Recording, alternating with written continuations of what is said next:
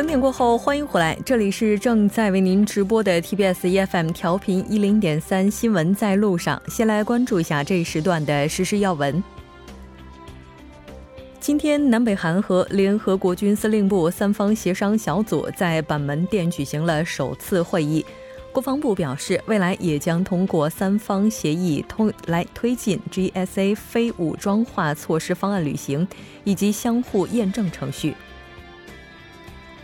经确认发生爆炸事件的韩国京畿道高阳储油站部分油槽里并未安装防止火势蔓延的防火网，但消防当局在明知现状的情况下，依然将消防检查结果判定为合格。预计此事会引发一场争议。据国会保健福祉委员会金明渊议员公开的资料显示，2015年因为涉嫌非法引入外国患者而被移交检察机关的非法中介31人当中，有25人被判无嫌疑，不进行起诉。因此，有声音要求加强对非法中介的处罚。今晚八点钟，韩国足球队将与巴拿马队进行热身赛。国际足联排名第五十五位的韩国队和排名第七十位的巴拿马队比赛尚属首次。此外，今晚的九点钟，中国国家男子足球队也将与叙利亚男足进行热身赛。好的，以上就是今天这一时段的实时要闻。接下来的一个小时将为您带来今天的健康手册、新闻放大镜以及民生零距离。广告过后马上回来。关注健康，引领快乐，倡导健康新生活。健康手册。关注健康，引领快乐，倡导健康新生活。健康手册，您身边的健康医生。今天我们邀请到的嘉宾是来自大田大学的韩医学博士后李松。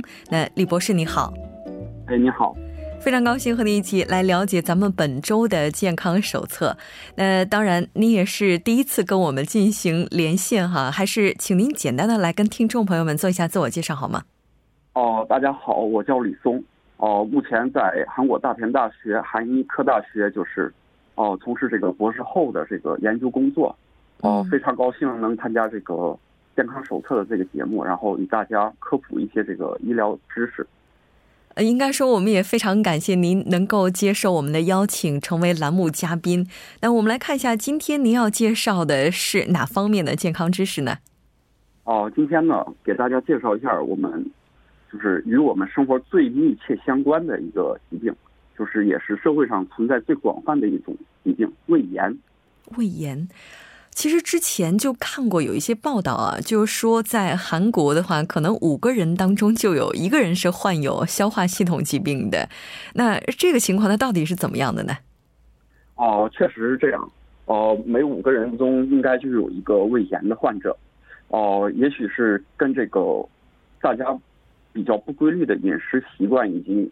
生活压力比较大有关系，所以就是，哦，发病率略微高一下哦。然后，其实胃炎呢，不光在韩国，啊，在全世界范围来说，发病率都是比较高的一种疾病。嗯，那好像生活如果不是特别规律的话，基本上可能每个人都曾经受到过胃炎的困扰哈。那我们也看到说，中国人的胃病发病率也是非常高的。啊，对的，我们也有一个俗语嘛，“十人九胃病”，啊，所以就说，哦，胃炎的发病率呢，确实是很高的。那十个人当中有九个人都有胃病，剩下那一个健康的，我们也不能保证他今后是绝对不会得胃病的，对吧？哦，是的，就是我们可以回想一下，我们童年或者我们现在都有过这种肚子不舒服的这种情况，对吧？对。啊，对。好像，呃，如果哪天突然吃了特别刺激性的这些食物，也有可能会闹肚子。这可能就跟我们的胃也是有一定关系的。那胃炎的话，它到底是就是因为什么而发生的呢？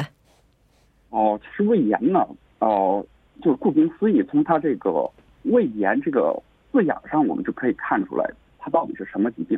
所谓就是胃炎，就是我们胃部有炎症了，就叫胃炎。哦，一般的临床上把这个胃炎统统称为这个急性和慢性两个分类。然后急性呢，通俗易懂的讲就是急性的胃黏膜的损伤，就叫急性的胃炎。它又有呢内因外因，然后有很多个分类。慢性呢，就是呃我们主要是在长时间的各种饮食刺激所造成的一个炎症，啊，咱们就叫这个慢性胃炎。嗯。在今年年初我去接受体检的时候，当时在最后全部都结束了和医生进行这个咨询的时候啊，也提到基本上受到饮食的影响，那来这儿体检的人多多少少都会有一些胃部的炎症，其中当然我也没能逃得过去哈。那到底是什么样的因素会对咱们的胃产生比较大的负面影响呢？其实就是说，哦，浅表性胃炎呢，大部分人呢都存在。因为啊，我们要摄取食物，我们要饮食，所以呢，难免会产生一些炎症。哦，但是至于就是胃炎产生的主要呢，都是我们也有一句俗话嘛，“病从口入，病从口入”，都是我们自己吃出来的好多问题。比如呢，我们食过冷过热啊，以及浓茶、浓咖啡、烈酒这种辛辣的食物呢，就可以引起胃炎。啊，然后这种。化学因素啊，还有这种烟呐、尼古丁啊等这种因素呢，也会引起这个胃炎。嗯，是这个情况。如果要是按照刚才您提到的这些条件来看的话，似乎韩国人的胃应该是多多少少都是比较受摧残的，因为韩国人比较喜欢吃一些辛辣的食物，而且呢，也会在早上的时候一起床就冲一杯咖啡等等，这些都是给我们胃带来负担的一些生活方式。那其实我在今年去接受体检的时候啊，当时医生也说了，那可能今年检查发现胃部有。点问题，明年可能也好不到哪儿去。也就是说，这个胃病可能它会陪伴我们很长时间。那如果要是说这个没有特殊的情况，那我们需要定期的去检查吗？哦，其实胃镜这个检查呢，我个人呢是比较矛盾的，因为有药物过敏史的人呢，哦，特别是对这个镇静药过敏史的人，我是不太推荐做的。还有就是有心肺疾病的人，比如有。严重的呼吸系统疾病、慢性支气管炎、肺心病这一类的人，哦，因为麻醉呢会给他带来不同程度的这个呼吸的抑制，所以呢，哦，如果来说就是胸骨后疼痛，然后吞咽困难、烧心、反酸这种常规的哦消化道症状，用影像学检查无法查到的情况下呢，我才推荐他做胃镜。还有比较重要的一点呢，就是哦。胃镜呢，它这个消毒呢，很多医院是做不彻底的，所以通过你做胃镜检查这一个呢，有可能让你这个消化道啊非常不干净，染上别的病菌。所以我不太主张啊，每年正常人没有胃部不适的情况下去查这个胃镜。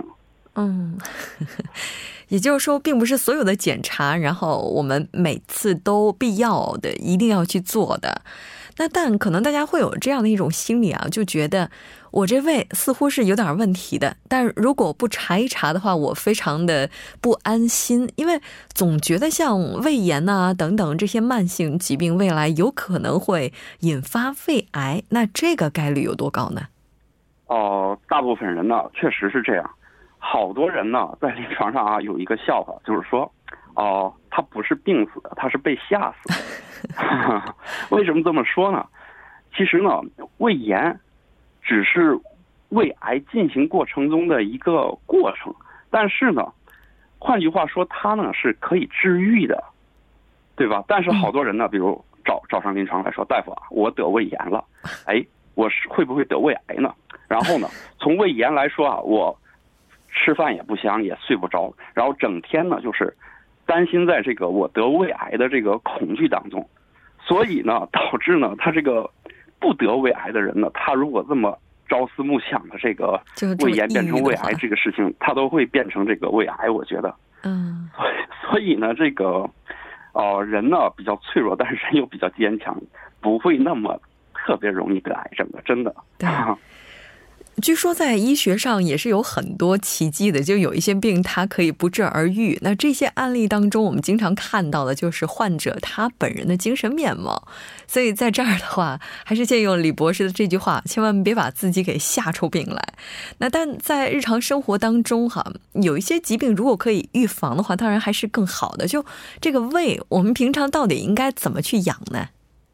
哦，其实呢，养胃呢是比较容易的，只要我们。保持正常的这个作息呢，就可以养胃。比如呢，饮食规律，我到点饿了我就去吃饭，定时定量，我不吃的太饱，对不对？好，然后呢，避免一些刺激性的这个食物，比如喝烈酒，然后再喝个浓茶，喝个浓咖啡，对吧？然后这个酸碱不平衡，就是反酸的时候呢，我们可以喝一些这种碱性的这种饮料，比如牛奶、豆浆或者带碱的这些馒头。然后呢，我们不能吸烟，哦，这样的话呢，就是不是那么太容易得胃病的、胃炎的。嗯，我怎么发现您描述的这个生活是有点佛系的？所以未来如果我们要是想要好好的养自己的胃，不妨让自己稍微佛系一点，对吗？哦，是的，其实啊，这个韩国有好多这种有疗养的这种寺庙的这种的，呃，体验生活。我觉得啊，呃，寺庙的这些和尚啊或者老师啊，他们呢是不会得胃病的，真的。哦，哎，韩国有很多这种寺庙体验，如果您要是觉得自己需要定期养胃的话，不妨也去体验一把，对吧？非常感谢。我觉得我我去的话会称这个减肥减肥运动中心。看来还有另外一个妙处哈。非常感谢李博士，我们下期再见。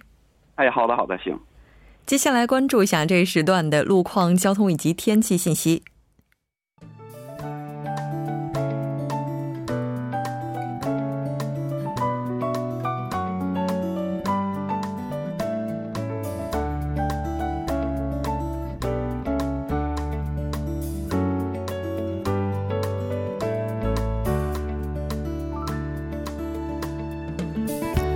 间的七点十五分，这里依然是由楚源为大家带来的道路和天气信息。让我们继续来关注一下这一时段的路况信息。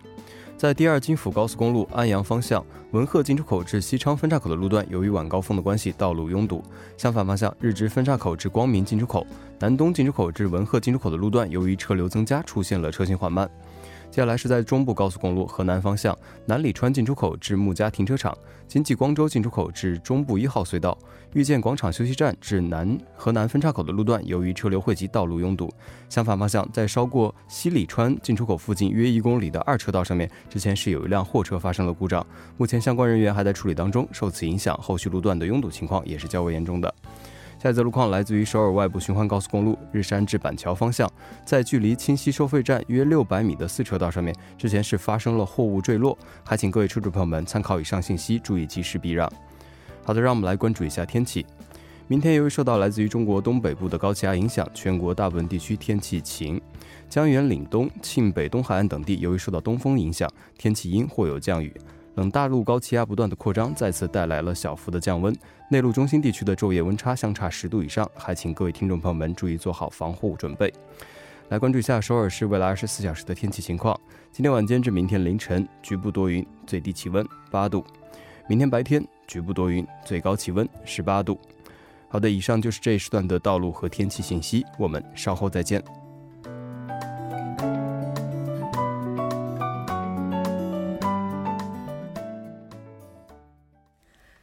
好的，欢迎回来，多角度、全方位为您深入剖析韩中两国实时热点焦点。那今天我们要讨论的话题是青年 SS 规章制度是否应该上线？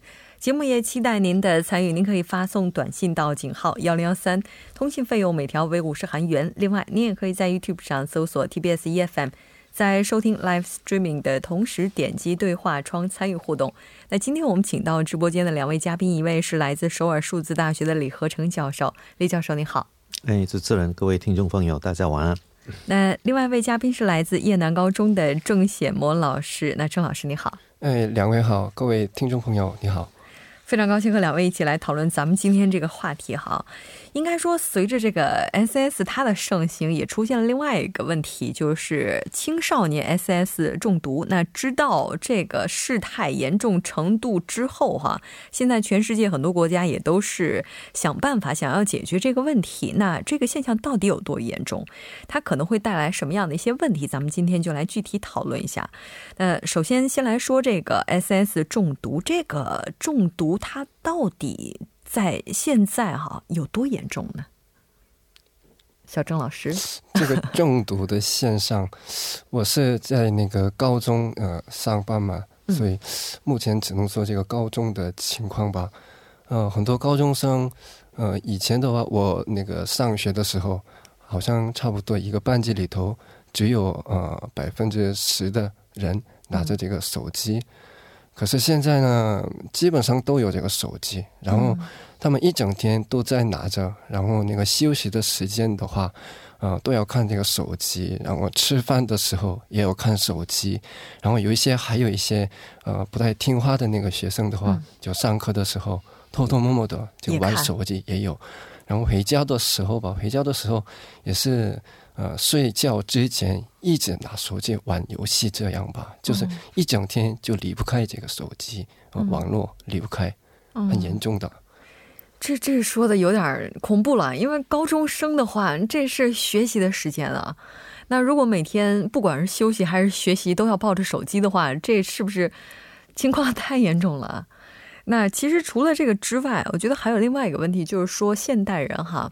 那如果我们要是离开手机之后，可能会有很多人他会有不安感。这是一定的嘛？你看，这个手机在你的生活上占了这么大的、这么重要的时间比率，你如果离开它的话，你怎么安得了？当然，这是一定的道理。嗯，是。就是说，这个，哎，我想问一下两位啊，就有没有试过说，就有一天出门但忘了带手机了，两位会怎么选择呢？嗯，我先说好了，就是这种不安感的话呢，就是嗯，用不着看这个高中生或者是青少年的情况吧。我自己也觉得没有手机就是很不安，特别是那个我那个在那个学校上课的时候，一定要有手机，就是。呃，怎么说呢？我那个上上课的内容全部都记下来，这个是很麻烦的，所以有一些是在那个记在那个手机上。然后，呃，那个到了那个教室之后，要一定要看那个手机。然后，呃，前一天要上到哪，如果没有拿到这个手机的话，就上课就麻烦了。嗯，所所以没有手机的话，上课的时候也是会有这种不安感的。嗯。这那对于小郑老师来讲，就是您使用手机的话，它最大的作用是什么？是手表功能呢，还是信息功能？嗯，目前是嗯，因为那个教学生的关系，呃，基本上是用这种那个呃笔记的功能最多的啊，就是用它来做笔记。嗯嗯，要看你怎么怎么个利用它，因为手机里面有很多功能，嗯，有的是玩游戏，有的是要上课，有的是要记什么东西，嗯呃，所以。以前大概几年前，你在地铁上面看到很多人是在玩游戏，嗯，比如说呃比较新出现的那些新上市的那个游戏的，嗯，那现在是我在地铁上看到很多是在上课的，哦，在听课是吧？对，呃，那一般年轻人都主要是听音乐的，嗯，所以你的你的需要在哪里？嗯，有有不一样的功能，嗯。哎，这个也就是说，大家似乎过了那个对手机玩游戏上瘾的阶段，已经开始更多样化的去使用我们的手机了哈。那这个手机可能也就类似于一个小小的电子管家，有可能是这样一个概念。那你说它作用这么大，要是没的话，肯定是受不了的。那我们就看到有一个数字说，手机 SS 中毒哈，在十个人当中就可能会有一个人存在。哎，这个它可能就不是说手机的问题了，它是这些设社交软件的问题了，你看这个中毒你怎么解释它？就是一会儿不看，就有没有人给我发信息啊？有没有人跟我互动啊？那我们一天有二十四个小时，你除了这个睡觉跟日常生活时间除了以外的话，你大概投入五个小时，这个是非常非常长的时间。对，哎，那如果说刚刚我们讨论的，你如果大概离开它多少时间？你可以感到不安。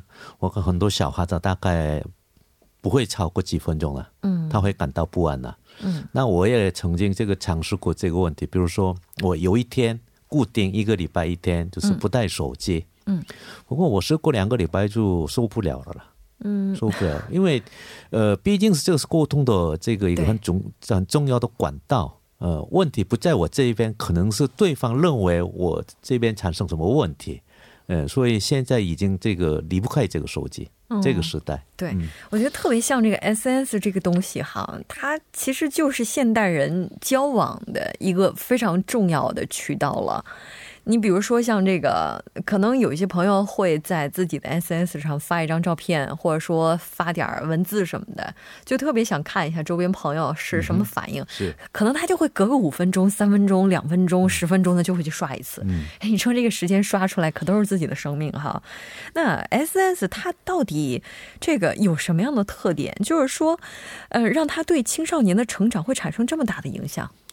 这个 SNS 还有就是这种手机，是已经是那个青少年生活当中是呃呃很大的一个部分，呃呃那个基本上是他们用手机的这个原因，呃最大的这个用处是聊天吧，跟同学放学之后，呃跟他聊天。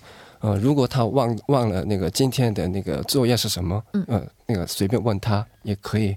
然后回家的路上，如果看到一个很有趣的东西的话，呃，发出去，然后跟同学那个分享一下，啊，这也是最大的一种功能吧。嗯，所以，呃，然后这个影，呃，基本上是这种那个沟通方沟通当中的呃最大的影响。然后刚刚我记得那个前面的那个李老师讲过，呃，很多那个人在那个地铁上那个看什么那个课程，网络课程，特别是那个高三的同学比较多吗？嗯，对我今天那个上上学的时候也是看到，就是呃，现在那个高三的学生基本上是都在那个自学，嗯，所以让他自学的时候就看到有一个同学就是。拿出来这个手机，我就一看到那个他拿出来的，觉觉得有点哦惊讶。